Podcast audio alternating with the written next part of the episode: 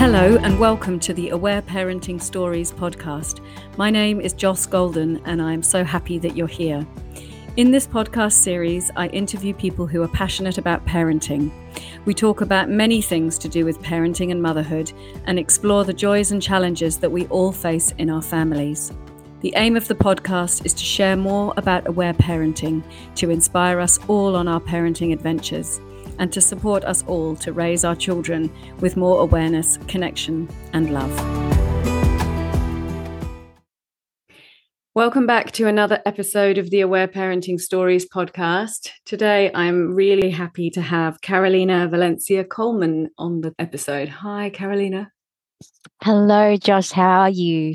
Yeah, I'm really well. Thanks. It's Wonderful. so lovely to be finally meeting you in person on Zoom in person. Um, thanks right. so much That's for right. making time to come and talk to me today. Oh, it's my pleasure.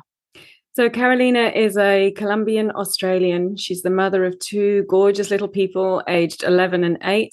She's a certified aware parenting instructor with an academic background in psychology and gender. She's currently leading a cultural responsiveness training consultancy, which specializes in safeguarding the cultural and racial dignity of children.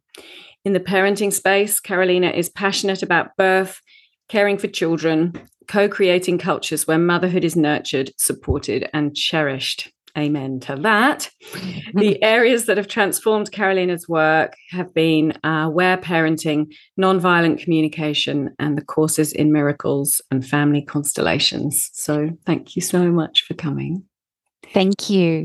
Perhaps we could just start by you briefly sharing a bit about how you found aware parenting and incorporated it into your life, and what were the things that you loved most about it when you discovered it. I would love to share with you how aware parenting arrived in my life. And and I, I think that this is a very common story for a lot of parents that, you know, that things haven't worked out as you'd planned. Um, that parenting is a lot harder, especially w- when the advice that's been shared with you doesn't feel quite right.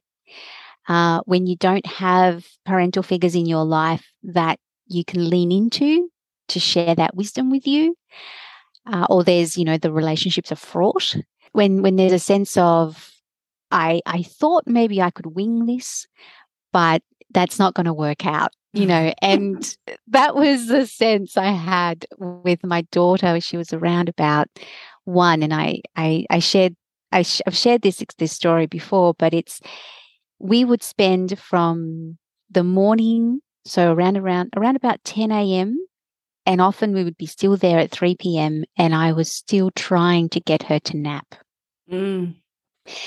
And so just, you know, remembering those days, the weight of the both the exhaustion and the worry and and the accumulation of concern why wasn't this baby sleeping what was i doing wrong you know what more could i do uh, and so there was a lot of, of feeding to sleep with bottle and or uh, breast and i remember thinking that, this has got to be different there's got to be another way and you know in a moment of of just deep sadness and and really concern like i think for myself i was i was worried that i wasn't cut out for this and that i wasn't going to be I was really worried for the future of this child. really my concern because I thought, uh, where, where, where is this information going to come from? So, in this moment of sadness, sharing this with a good friend of mine, one of my best friends, she said, "Have you looked into aware parenting? That's what we do.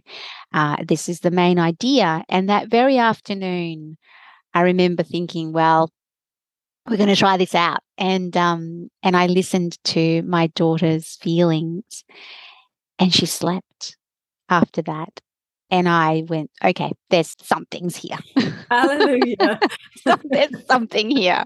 I need to I need to investigate this more. I need to understand what is the correlation here between um, their own built up frustration and stress and also mine. I, I, mean, at the time, I wasn't even thinking about myself. I was just very focused on the baby sleeping. So I, I'm curious. I, I'm I'm conscious that, and having spent time with many parents since then, that is often one of the avenues um, that people come to aware parenting because every everything else has felt either too hard, unrealistic, or not even possible. And of course, you know, we all know, um, and we're all really well aware of the controlled crying approaches, and it's absolutely heartbreaking. Mm. Um, and so, having done that kind of, and not so much controlled crying, because I, I really, I just couldn't, I couldn't do it. My heart was just absolutely falling apart in those in, in those attempts having tried all other kind of stimulation and movements and strollers and car rides and and things like that you realize that um, your whole life is is circulating around this one nap mm. in the day mm. so aware parenting really helped well that was the beginning point if you like and then of course the whole whole space opened up around you know, control patterns and, um, or, you know, or maybe like I've come to learn so much about them and I have such deep respect. I mean, really, mechanisms of protection, I think of them more so than that concept of the word control pattern. I think of them more as mechanisms of protection. And, and that, geez, they do, it's such an important job. And babies are so intelligent to be able to um, put them into place at the same time, like all mothers, I went through that process of I don't want to give my baby any control patterns. But yeah, over time, really softening with that approach or that belief and that idea of how they, they actually work mm. and how they work in us. Um, and so meeting them with so much respect. Uh, but yeah, obviously I can keep going. So please ask me another question, Joss.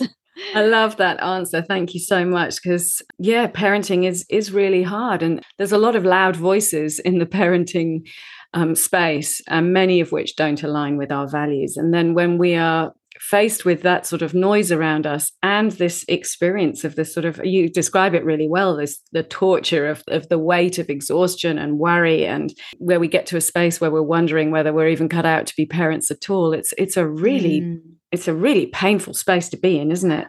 It's it's deeply painful. And may I add a piece that not all of us have positive blueprints to actually refer back to. And I, I'm I'm certainly in that boat where I I didn't feel that you know I, I could look back at my own infancy or childhood and say I, would like to replicate that. Mm.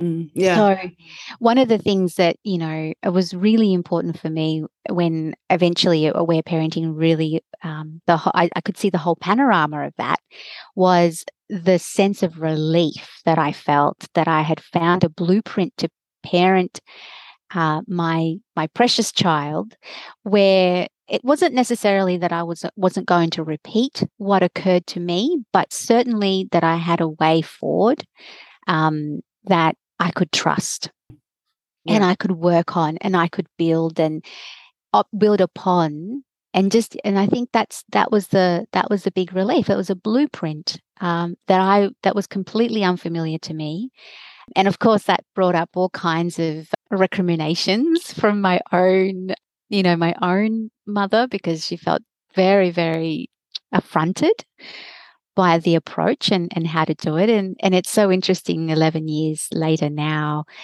we we talk about aware parenting. We don't even name it. It just is. It is the way we parent now. And and we have just great conversations about how the you know children need that they need to be deeply respected in order to learn to respect Mm. um, that that is a no-brainer you know? and now we just laugh around the table and think oh you know yeah how do, how do children learn to to be loving and, and open and respectful and and and caring and you know how do they oh yeah it's because we must do that for them and so it's such a beautiful thing to have seen to have grown together in in that um, but certainly that at the beginning that i really had to hold the torch for myself because yeah. it was very unfamiliar to everyone, including my partner. Mm. Mm. Yeah.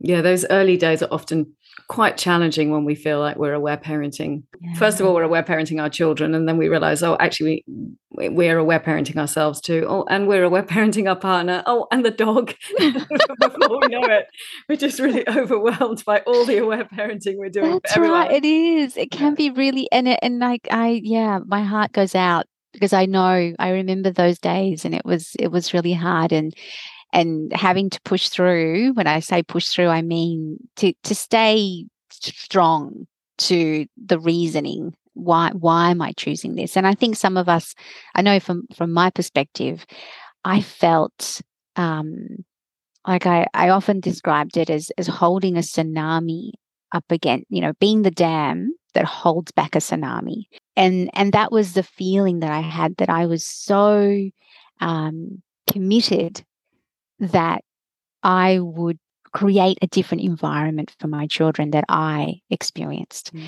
And so that's where I really, that was my anchor. That's where I took my strength mm. to say, well, yeah, mom, I, I really, I really hear that that upsets you that I'm listening to their crying right now. Or it, I know it's a really upsetting for you to listen to that, but this is important for this reason and and and and continuing mm. having that perseverance. Mm. Um, that's where I anchored myself, and and now, as you would know yourself, just the joys of of parenting a child who's connected to their feelings and to their autonomy, their sovereignty, and their connection to self is just it's so beautiful it is mm. so beautiful. Yeah. And it's hard to to describe that to someone who's got a, you know, has a baby and is just starting, that that is what you're safeguarding. Mm. Oh, I love that. Yes, absolutely. And I loved as well how you renamed control patterns as, as mechanisms of protection and, and seeing the the great intelligence and the, the beauty in those systems to keep us safe and to protect oh, us from yeah. our feelings. That's so important. That's right. And yeah. and they're painful. They're painful to watch because because we're not connecting to our feelings. Like we're desensitized, we've numbed. And so yeah, like, oh, Mm. I, yeah, I remember my daughter when she was about three or four, she used to go to sleep licking her hands. she used to spend at least 30 minutes just, and oh, in me, like I was just tied up in knots. Mm. I just could, it was so intensely uncomfortable and you know those were the that that was the grist in the mill if you like of of sitting with that and connecting with a sense of how do i engage in a respectful and and and eh, taking in that understanding that this is the way she's coping right now.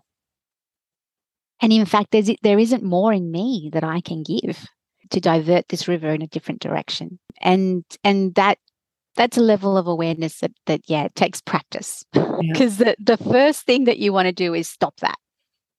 Go to sleep. I'll hold you know even hold the hands. Don't do that. You know that is the first the first feeling and and it it links directly back to how our own parents would have reacted to that. You know it's it's that over overpowering sense of that you don't have control of your own body. They control your body. And so that's what we've learned. That is deeply conditioned into our fibers. So it takes time to rewire our brains to approach these situations differently. And I and that's one of the things that I do often repeat to parents is give yourself the grace period of rewiring your brain. Mm. Yeah there's so many endless opportunities to to unpack that conditioning and to switch off that judgmental voice and instead learn slowly more and more to to sink into self-compassion in our in our parenting isn't it and then yeah. i mean not only does that keep us sane and allow us to heal but it's also modeling that beautifully to our children that switching off yeah. the judgment and and instead oh. finding compassion it's so true it comes back to you know you are still worthy of love regardless of the place you are in that continuum. And sometimes, like I often describe this rewiring to parents to say, you know, sometimes you'll watch yourself doing it. Yes. sometimes you might stop yourself just before and you could take you know take yourself to the kitchen and and you know bang some plates or something or sometimes you might be able to you might end up doing it but you might need to go and spend some time alone in the bedroom with with the pillow you know just having having a scream into the pillow because of the frustration of the feeling. Mm. um, nevertheless all of those attempts are all forging a new path and a new highway. And and yeah imagining that that how long does it take to create a new highway? Well many attempts until the original pathway or the original um, way that that you would have approached that situation is no longer um, necessary. Yeah. And that that is the process of rewiring. But one of the things that I really loved about listening and that rewiring is that when we receive compassion, um, non judgmental attention and loving gaze, if you like, and we're doing this rewiring, they complement each other. They really support each other because here you are doing the important rewiring work of trying again and trying again. And then you have someone to listen to you and offer you that um, compassion that we just named. And it reminds me of the, the studies that were done on tiny chickens. I don't know if you know of this study where they looked at um, if you know if a tiny chicken is frightened, they freeze they actually they become paralyzed as a, as a form of protection. And so what they did was they left mirrors in front of the tiny chickens, and and the chickens would look to see if the other chickens were still not moving, but in fact they were just seeing their image, and so they never snapped out of that paralysis. Furthermore, if the little chicken could see that other little chickens were safe, they would then come back into feeling safe and connected with the, you know, being being a little chicken as they are. Mm. I use this example because we need to have that sense of connection with others and and be mirrored back that it is safe to be who we are. Yeah. And when that that's what I see the listening partner doing and being able to offer that back and saying, yeah, what you've just gone through is completely normal. There's nothing um, wrong with you. There's nothing intrinsically wrong. You are working hard.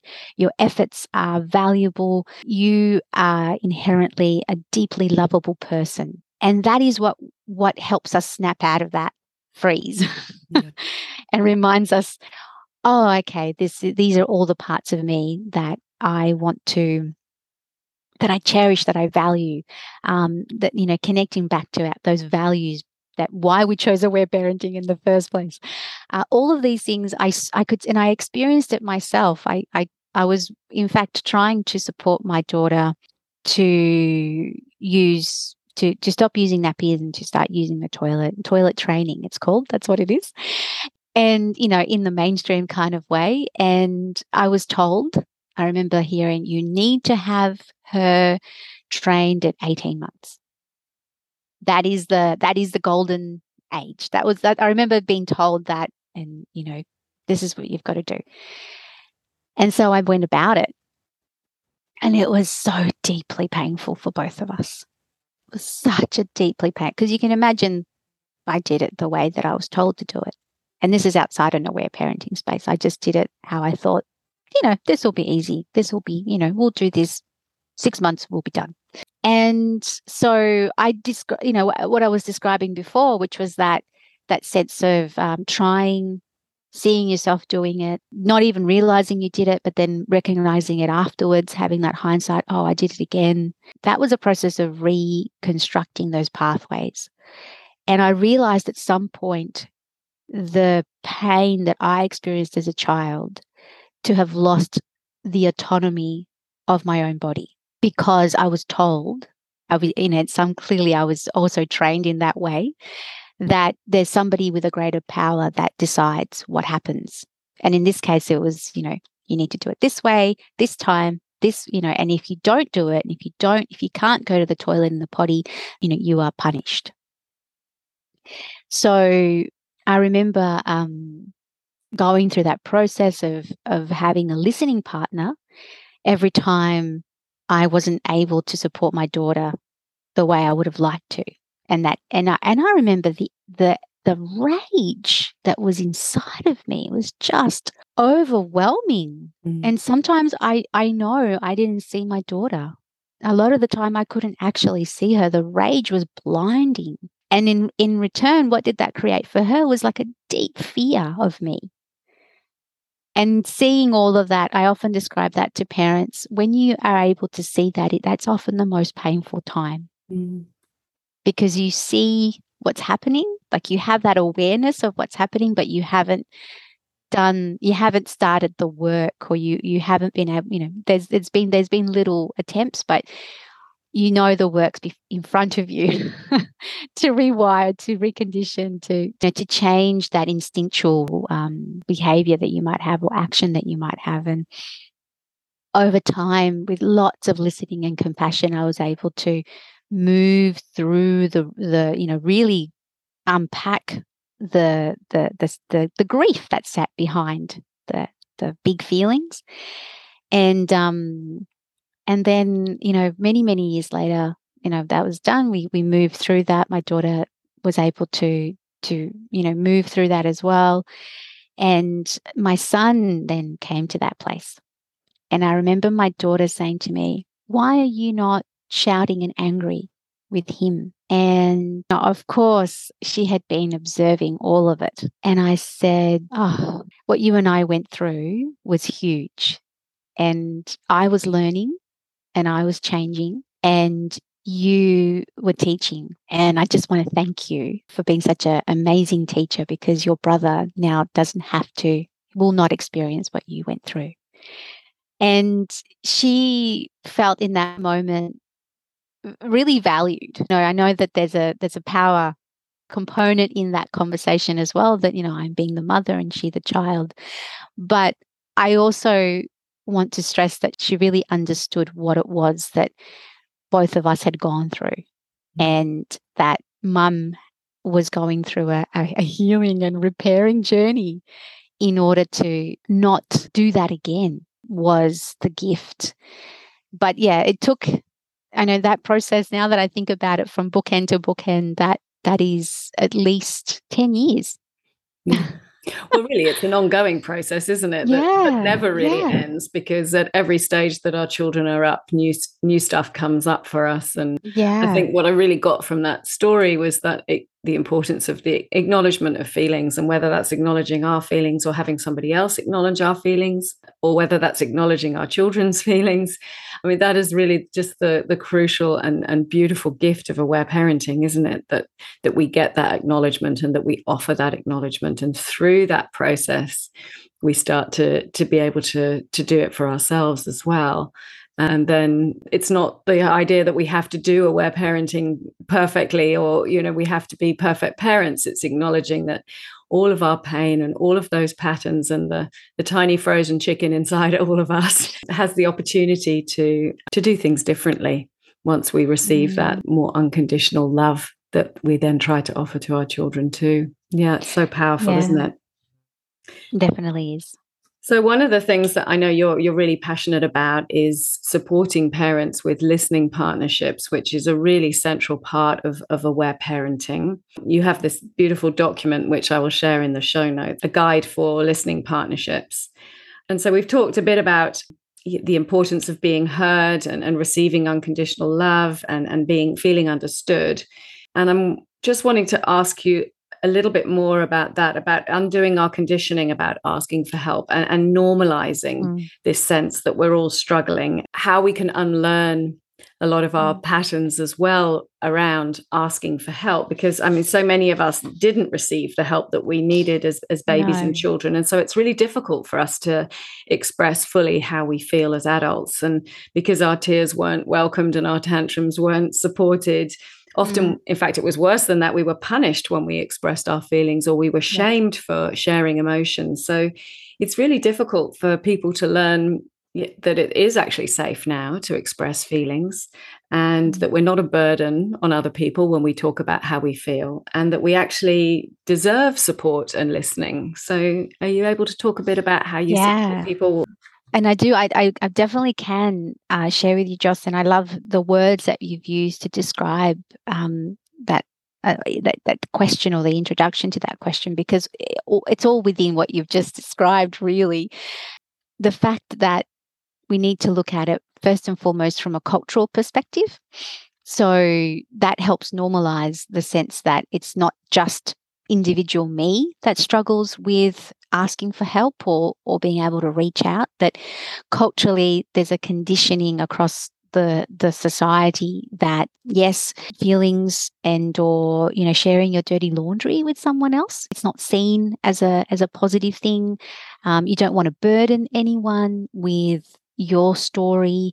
Um, and also what passes as listening culturally is very limited and often advice driven so those two things make for sharing with another another parent. Often than not if we do share because we really need to share um, we're prepared for the advice that's going to come have you tried this? Have you done that? I know this you know like or maybe if you just stop doing this or these ideas have um, there's just just they're just really they permeate all of the spaces so first and foremost i think if we're wanting to do that unlearning we're interested in that, you know, we're of, I'd like to have a listening partnership, but I don't even know where to start.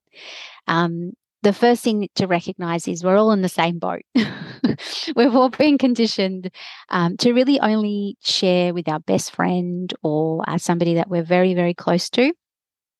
And even then, it's pretty touch and go if we're going to get the support or that felt sense of of what we need to be seen to be recognized to feel that sense of i'm still lovable. I'm still worthy of that love and respect and unconditionality. So first i think that's that first thing that we need to understand you know we have very few pockets in in and out in our everyday where we can access this the idea of a listening partnership uh, it's been around for a really really long time uh, in fact, I once met somebody in the workplace who called it co counseling, mm. and they were doing it in a different place and they've been doing it for a long time in a different space. And I thought, oh gosh, this is the same thing, it's just different words.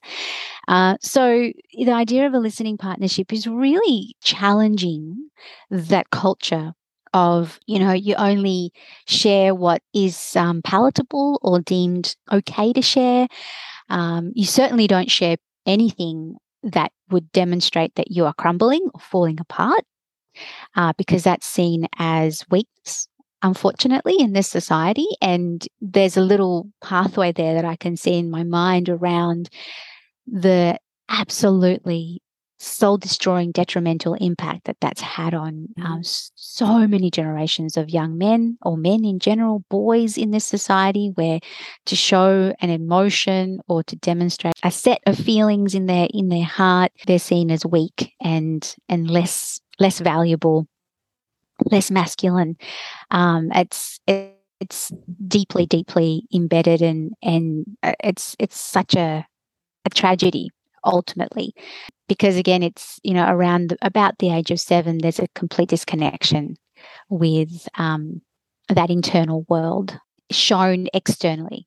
It's not that the internal world stops mm-hmm. that stays. It's there it's full. It just doesn't have an outlet from that point on and like you described in you know a few a few moments ago where you described you know we weren't often uh, we were punished for showing feelings. Um, what happens for little boys is that they are then ridiculed from that point on for showing feelings. Um, so I would say I would say both sit in the same level of severity around what that does to our internal sense of self. So coming back to okay, when I'm wanting to start a, listening partnership, where do I start? I, I, like you said in the aware parenting space, I would say the listening partnership or the or the the space to have someone to to share with. I think of it as the fuel for your aware parenting journey. Mm. So I see the two things as being interconnected in that if you have that space to share with someone your feelings, you're moving through, um, you have a space where you are working through for yourself. Um, and it's hard to to be able to name everything that you're receiving in that space. But one of the things that's really valuable about it is that you're not only receiving, but you're giving. Mm. And I think that both those things are essential for that space to open up in us, whether it's from a brain rewiring perspective or whether it's from a heart perspective, the capacity to both listen and to share in equal amounts is the fuel that opens up and creates a buffer for us when we walk into our children's spaces with our children. And and the other way I describe this is um, you uh, think of yourself as um, uh, you know a tall glass of water right? And and the the feelings is the water and it's just tipping out of the glass yeah? When you go and spend time with your listening partner whether it's 10 minutes whether it's 5 whether it's 20 whether it's 30 and you give yourself each other that equal amount of listening and support you reduce that water by a small amount. So the the glass isn't overflowing anymore. There's a there's a sense of there's a little bit of space. And when you come back to your children, oh, there's just something really interesting in children that their, their intelligence is amazing and their sensory capacity to know mm. that you are a lit, that you are your glass isn't completely full and tipping. It's so amazing because then they turn to you and start to offer feelings it's re- it's a really interesting symbiotic relationship that we have with our children. The moment they realize we've got a little bit of space, they then start to um, start to offer what they what needs listening in them. Mm. Um, the more listening we receive, equally the more space we have to offer for the children. Yeah, um, that's a magical thing, isn't it? it? It's so often I've seen that when I've received support for myself around something that I'm finding challenging with my children. Just the fact that I get support for it means that my children stop doing it or it changes. And I've seen it with so many clients as well that yeah. really struggling with something. And then you receive listening and support for it. And somehow even if the children don't then have to express feelings to you it just it just shifts in this really magical way. And so yeah it's so crucial. We cannot do aware parenting. We cannot be aware parents unless we're also getting like you described so beautifully space to to take the overflow away from what we're holding. Yeah. So beautiful. I love how you describe that. Thank you so, can you talk a little bit about how it works? How do we talk? Mm. How do we mm. share? How do we listen? What is the role of the, the sharer? What is the role of the listener? Mm-hmm, mm-hmm. So, again, wanting to think about listening partnerships as being that real challenge to the way that listening or the ideas of empathy are mainstream in, in our spaces where we're told, we're taught to listen, but really we're thinking right so i want to i just want to juxtapose the two ideas of when we say you know listening to a coworker or listening to a friend or you know often we're we're listening but we're still thinking and we're waiting for a pause to then speak. So that's the that's how we've been how we've been conditioned. And then often we want to feel like it's been of value for that person to tell us something. So we offer advice that we're being helpful. So that's another way we've been conditioned to listen. So when we come to a listening partnership, it's really it's very opposite of that. We're trying to undo so much of that conditioning or, or relearn or unlearn how we've been taught because that, that's that's really not uh, it doesn't really offer us the capacity to be seen and to be seen without filters. So, filters by that, I mean it, the capacity to be seen without our masks. And so, in that, the mainstream listening space, we still wear quite a lot of masks because we, we still feel like we need to protect ourselves. We need to make sure that we're we're seen as, as okay. We, are a little bit sad, but we're still okay. We're a little bit upset, but we're still strong. you know, that kind of thing. So with a listening partnership, the structure is always 50-50. We give as much as we receive. So it's very, very structured in that. And and I suggest that if when you're starting that it is structured because you're you are countering all of your conditioning. You're countering how you have been taught to listen. So we've got to undo that part. And over time, they can become much more deconstructed and much more relaxed. But it's important that we go through that that unlearning process first because we want to get to those outcomes of being seen, of being felt, of really holding. That is what we want to learn to do for our children. That's why I would suggest that we that you do it structuredly first and get get the the the feel that way. With the idea of 50-50, I really suggest for people to start with 5 minutes. They don't have to start with 20, they don't have to like do a big 30 minute spiel like start with 5 minutes. Um, and see how you feel because it can one of the feelings can be the fear of overexposure and so I've sat with people in listening partnerships where they have sat in silence for five minutes, just sitting with the fear of speaking. And for each person, it's going to be completely different. Like if you if your experience as a child was that you were seen and not heard, then it's going to take time to be able to speak and trust that you will be heard, but not just that, that you will be accepted. And I think that's that's the bridge that we're trying to build, and we have to scaffold it very, very slowly, um, five minutes at a time. Share what might feel comfortable to share in that moment, um, and then commit, you know, to listening and holding. And certainly, one of the things in a listening partnership in that structured way is you do not speak while the other person is sharing. You stay silent. And I remember the early days for myself when I was doing, um, when I was practicing, I would literally have to bite my lip to not speak. And my brain would be going, Well, I know the solution to that. and I know this, you know, and I, and I'd have to like, I'd really have to drag myself back and just go, No, stay, stay, stay and listen, stay and listen until I was able and and again i stress this is practice. This is a, muscle that you're growing. This is a, a, a pathway that you're building in your brain that you will eventually come to a place where you can listen and not think. And it's just silence. And what i recognized in that time was that i could literally feel my heart growing that space in my chest expanding because the listening had moved from my brain in that intellectual cognitive place to a place in my heart, which was so much more expansive. So, you know, over time, while we practice and we stay, you know, I often I do I do actually liken this practice to a mindfulness practice, even though that is still in the mind.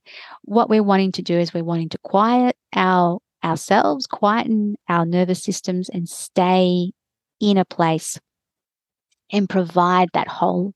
And here's the key word undivided attention. And that's something also that we are really unfamiliar with. If we think about our childhoods, it was probably very, very rare occasion when we received undivided attention. And here's the really tricky, sticky bit we were often doing things that others would celebrate us for when we received that. It wasn't because you, as an individual, inherently need and deserve that as an inherent individual. It was because we were doing something of that they wanted us to do. They were celebrating us to do. And so we have connected undivided attention with labor, with having to, to do something really important in the world. But when we come back to that li- listening space, it can feel really, I need to be doing something to receive this. And and the reality is no, you can just be and it, and be who you are and bring what you need to bring into the space. That's that's a, little bit of an idea of the structure, but my sense is definitely start small and build up over time. There's something that happens the more time you have. Because some people would go, Oh, goodness, I could never speak about myself for 10 minutes. That's oh, too much. You'd be surprised. um, another element of this is is the the layering or the onion that occurs and so the more time you have without interruption, without advice, without any feeling like you have to stop, what occurs in our sharing is that it's a form of unraveling. And so it, it amazes me every time I sit in listening how much the mind can hold, how much we can hold across so many, so much of the day or so many of, of the week of the experiences. And I liken it a little bit, you know, those shows where they help people to declutter them. They take everything that's in their house and they put it on their lawn. And then the people get to see everything they actually own and they go oh i don't think i want to keep that anymore. And i think I, oh i think that's definitely gone. It's used by date you know. That is the process that comes from being able to be heard for 15 or 20 minutes. You're able to empty everything that you're holding. We've been become experts at holding so much. Mm. And so that opportunity is is just invaluable Mm. And often we're not even aware of all the things that we're holding. We're just survival mode, especially as parents in these nuclear families. We're just in survival mode. And so having the space and the time and the loving presence of somebody else allows us to get so much clarity about yeah, what we're holding, what still serves us, what we can get rid of, what is deeply painful. And That's right. And can I just add one more thing because this links us back into advice here is the opportunity that presents itself, as you just described it, Joss, is the opportunity that presents itself to for us to to for our own internal intuitive intelligence to kick in. We will start to see the connections between, you know, if you go back to that image of everything on the front lawn, we will start to see the connections and we will make the best decisions we can for ourselves. Mm. And this is when I say to people around advice is that there is no possible way that you could have the answer for another person's unique experience. Advice in and, in and of itself comes from a place of external expert voice.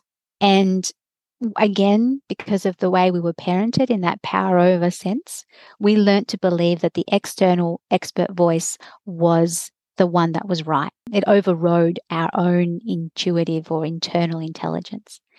And so that's why advice is there's no space for advice in listening partnerships. You hold that back completely, and it can be hard initially because we're, we're so conditioned to think this is a useful thing, but it's not because we will always divert to that external voice as being right and us being wrong.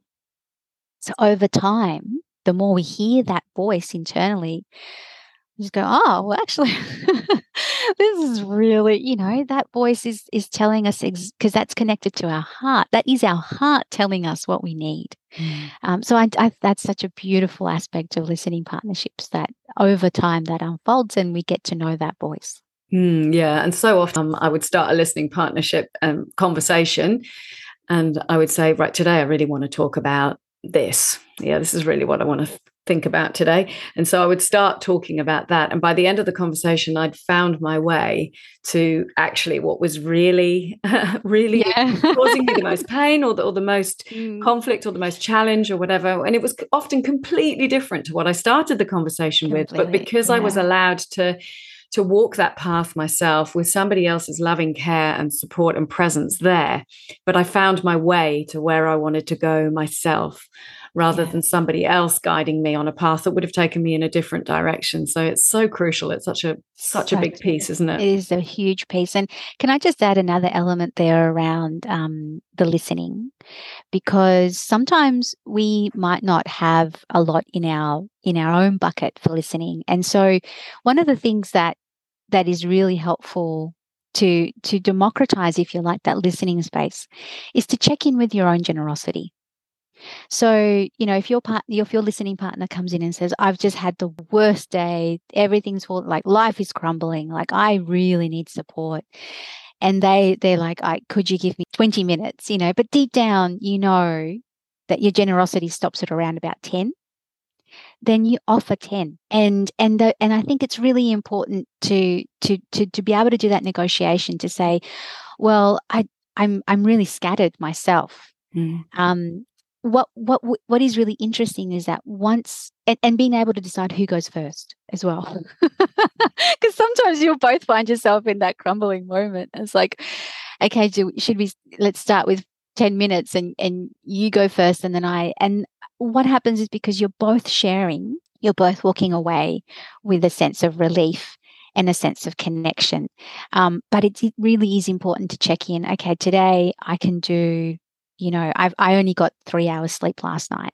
Like, so it's important to not overextend ourselves either. And that, yeah, I think that's valuable. Absolutely. And at the beginning of my listening partnership, the other thing that we do, although we always do half an hour, but we always say at the beginning, how's your time? How are you feeling? How's your capacity today? Just to check yeah. in. And yeah. the other thing that I do with my beautiful listening partner too is to say sometimes, I'm having something coming up with me around X, Y, and Z. Mm. Do you think mm. that's something that you're able to listen to today or not? Oh, that's fantastic. Because sometimes yeah. sometimes we have really deep deep stuff come up almost always my listening partner says yep that's fine if you're if you're ever going into a space that I'm, I'm feeling uncomfortable with then i'll let you know and so i think that's important too because you know we're not necessarily talking to a trained psychologist or a, a, counselor or whatever. We're just talking to a fellow human, and then it's part of that shared humanity yeah. is what's so powerful about it.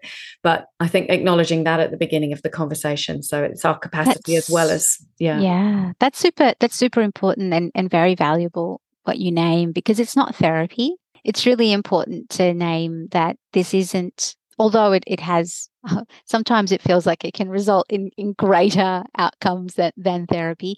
You know you're not that individual is not there to either solve or diagnose or provide you with any desired outcomes. Like ultimately you're both there to receive to drink from the same cup. If the listening partner says you know i'm i'm not comfortable with what you're sharing i think that would be a really interesting to reevaluate your compatibility I would say that would be my first question. It's like, okay, you know, maybe this person is is probably would be more more comfortable not taking more time.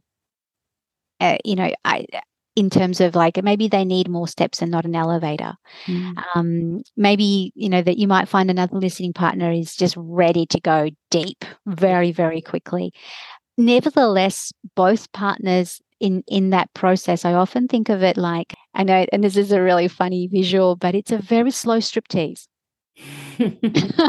I often called it transactional trust which is to say until i have a felt sense of you i can't show more of myself. And so over time there is a process that happens where you start to to expose a little bit more and a little bit more and a little bit more and, you know, I have listening partnerships that I've, I've had for now, you know, close to a decade. And I can call that person up and just hearing their voice is enough for me to just start crying and just and and you know ugly cry like really just let it all out and and i can hear them on the other side going i hear you i'm here for you let it all out it's you know it's okay just take your time and and you know that that is that particular relationship. Now, I I can't do that with all of my listening partners, but I have quite a few and one of the things I recommend for people is try as many as possible. Because you're going to have different compatibilities and and or you know, you might result it might result in one of those that I've just described where you can launch straight in you know those spaces are gold because sometimes you might only have 5 minutes in the day but that 5 minutes mm. of sharing and crying is what's going to will make a huge difference to not just your day but maybe your week so. yeah and so that's quite interesting to talk about what different listening partnerships might look like because sometimes it's a face to face thing, sometimes it's a mm-hmm. telephone thing, sometimes it's yeah. on Zoom, sometimes yeah. it's with just one person, sometimes people do it with more than one person in yeah. in maybe a three, a group of three. Sometimes, of course, we offer listening in, in circles as a aware parenting instructors, which is also really powerful. Do you want to mm. say any more about? Yeah, so I, I'd like to keep it keep it fluid. I, I often think that to me, what you're creating is a listening web around you. When we do one on ones, um, you know, I, to be honest, I very rarely do face to face listening partnerships um, because it's just not, it's not feasible sometimes. It's not possible. I've had listening partners all around the world we can you could do listening partnership like over phone or over voice notes yeah. or text messages or you know you can do there's lots of different um, uh, apps now like marco polo quite, you know, Messenger does it as well. Like there's lots of different apps where you can leave a, a voice note and know that your listening partner will get to it at bedtime yeah. listen and then send back some empathy. That's one thing for mums who have very tiny babies or are very time poor short.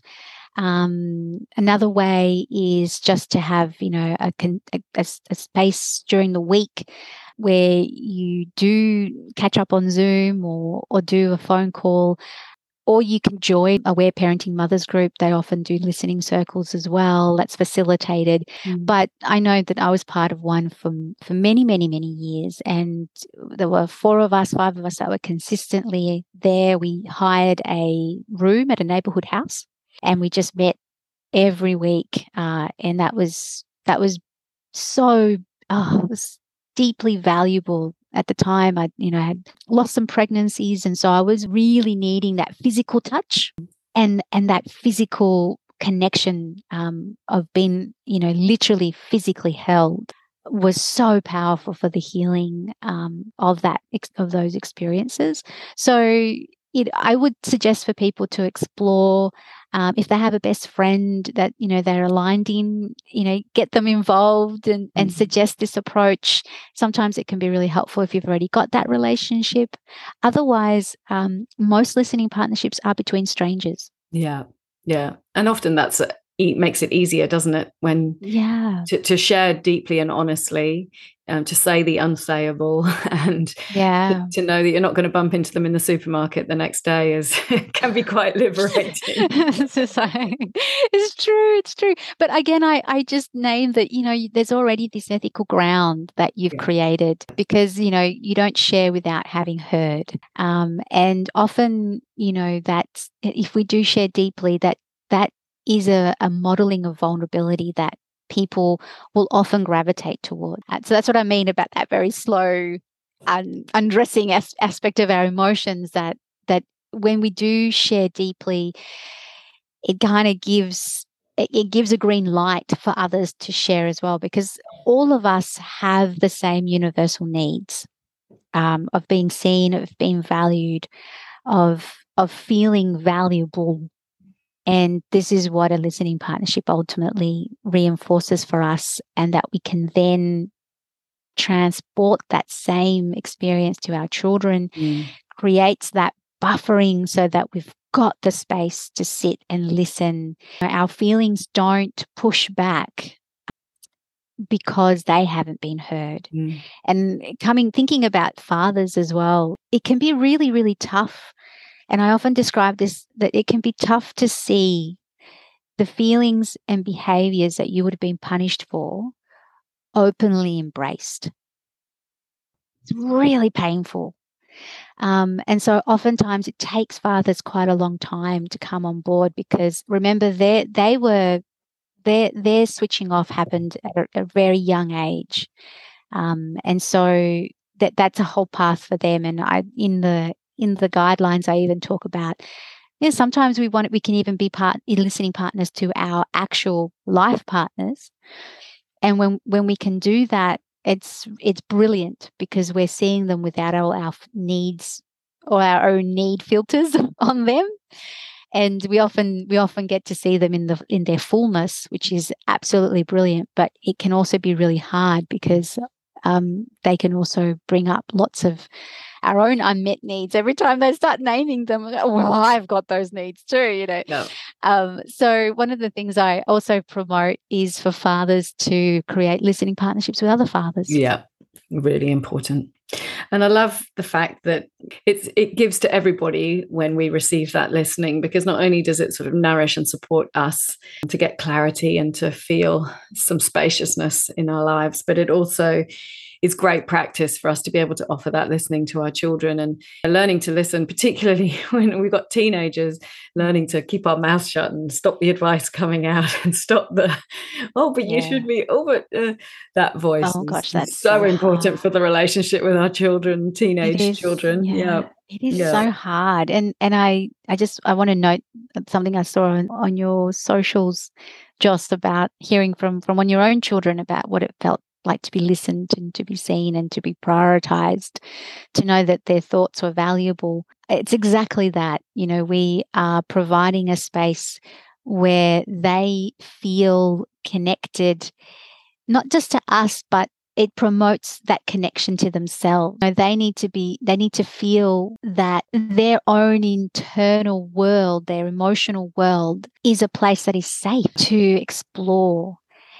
And if, if we're the way that we, most of us experienced that was it wasn't safe.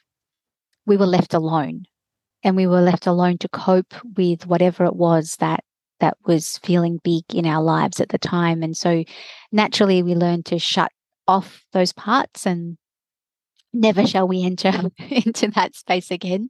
So so when what we're doing is we're modeling the exact opposite to that to the children and and they can navigate freely and and then the choices that they make oh my god like they're just you know they're making entirely you know, their, their choices are coming from a place of knowing themselves.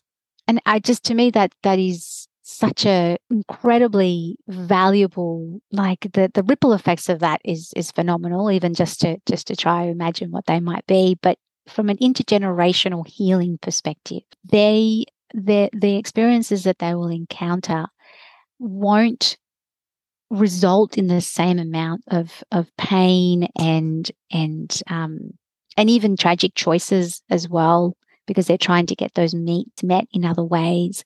In mainstream spaces and, and in society in general, children start to disconnect quite and so by the time they are in preteen and, and, and teen spaces they're actually quite far away emotionally from their parents and their caregivers and so that sense of aloneness doing this alone is really embedded and so I noticed that in my own daughter, where often at that at that age they're laterally going, moving to look for that same support with each other, and um, and they're not equipped.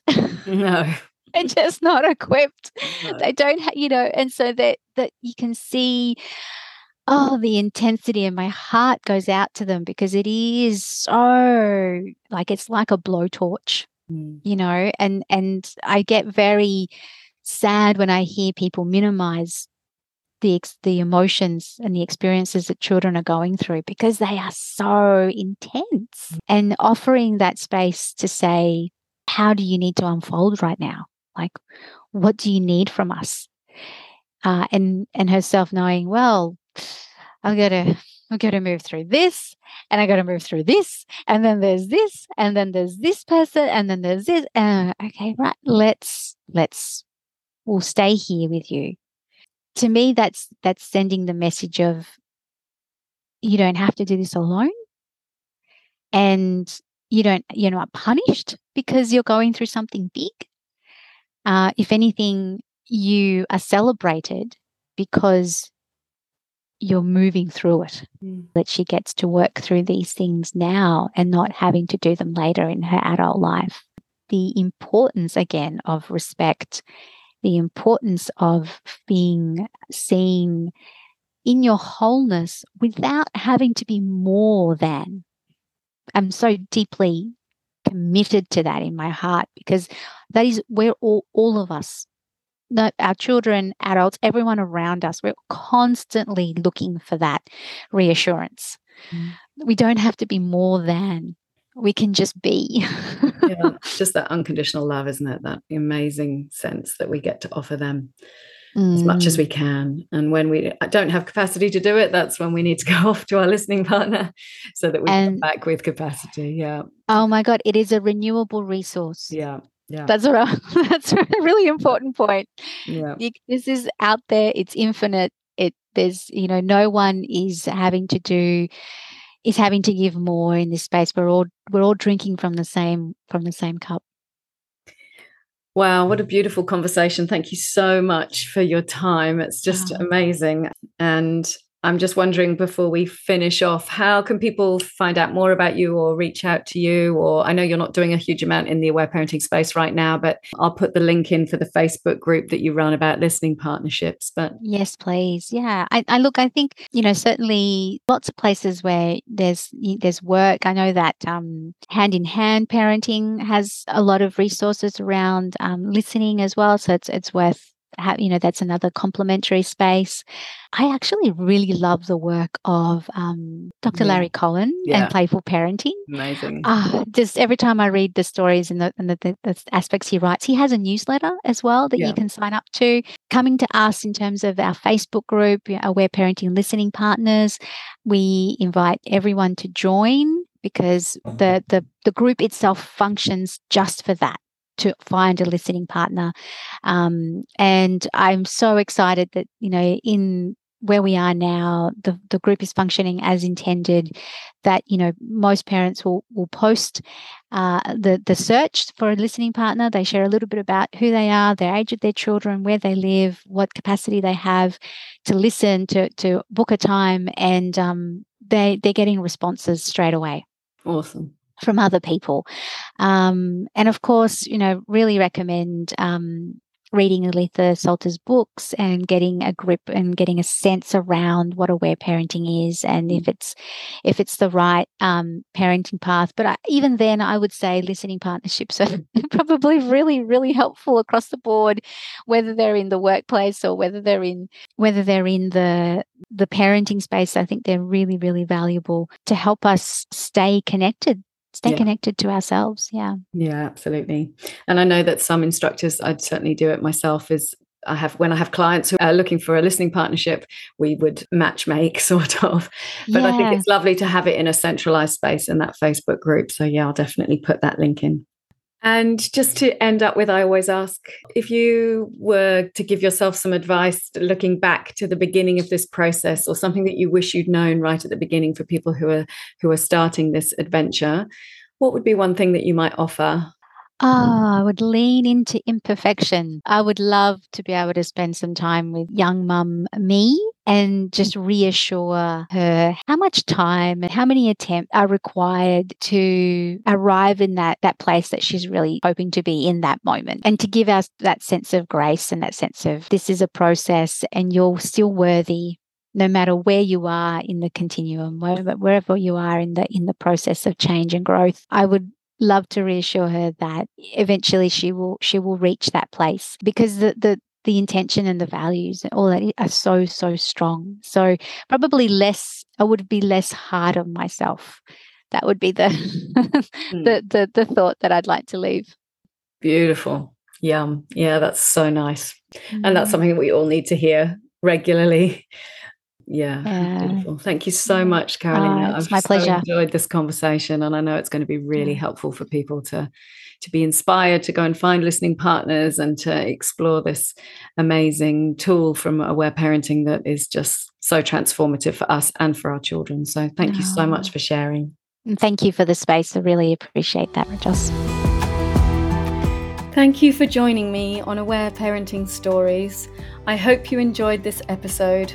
To find out more, please visit my website www.awareparenting.com.au and follow me on social media at Aware Parenting with Joss. I wish you much connection and love on your parenting adventures.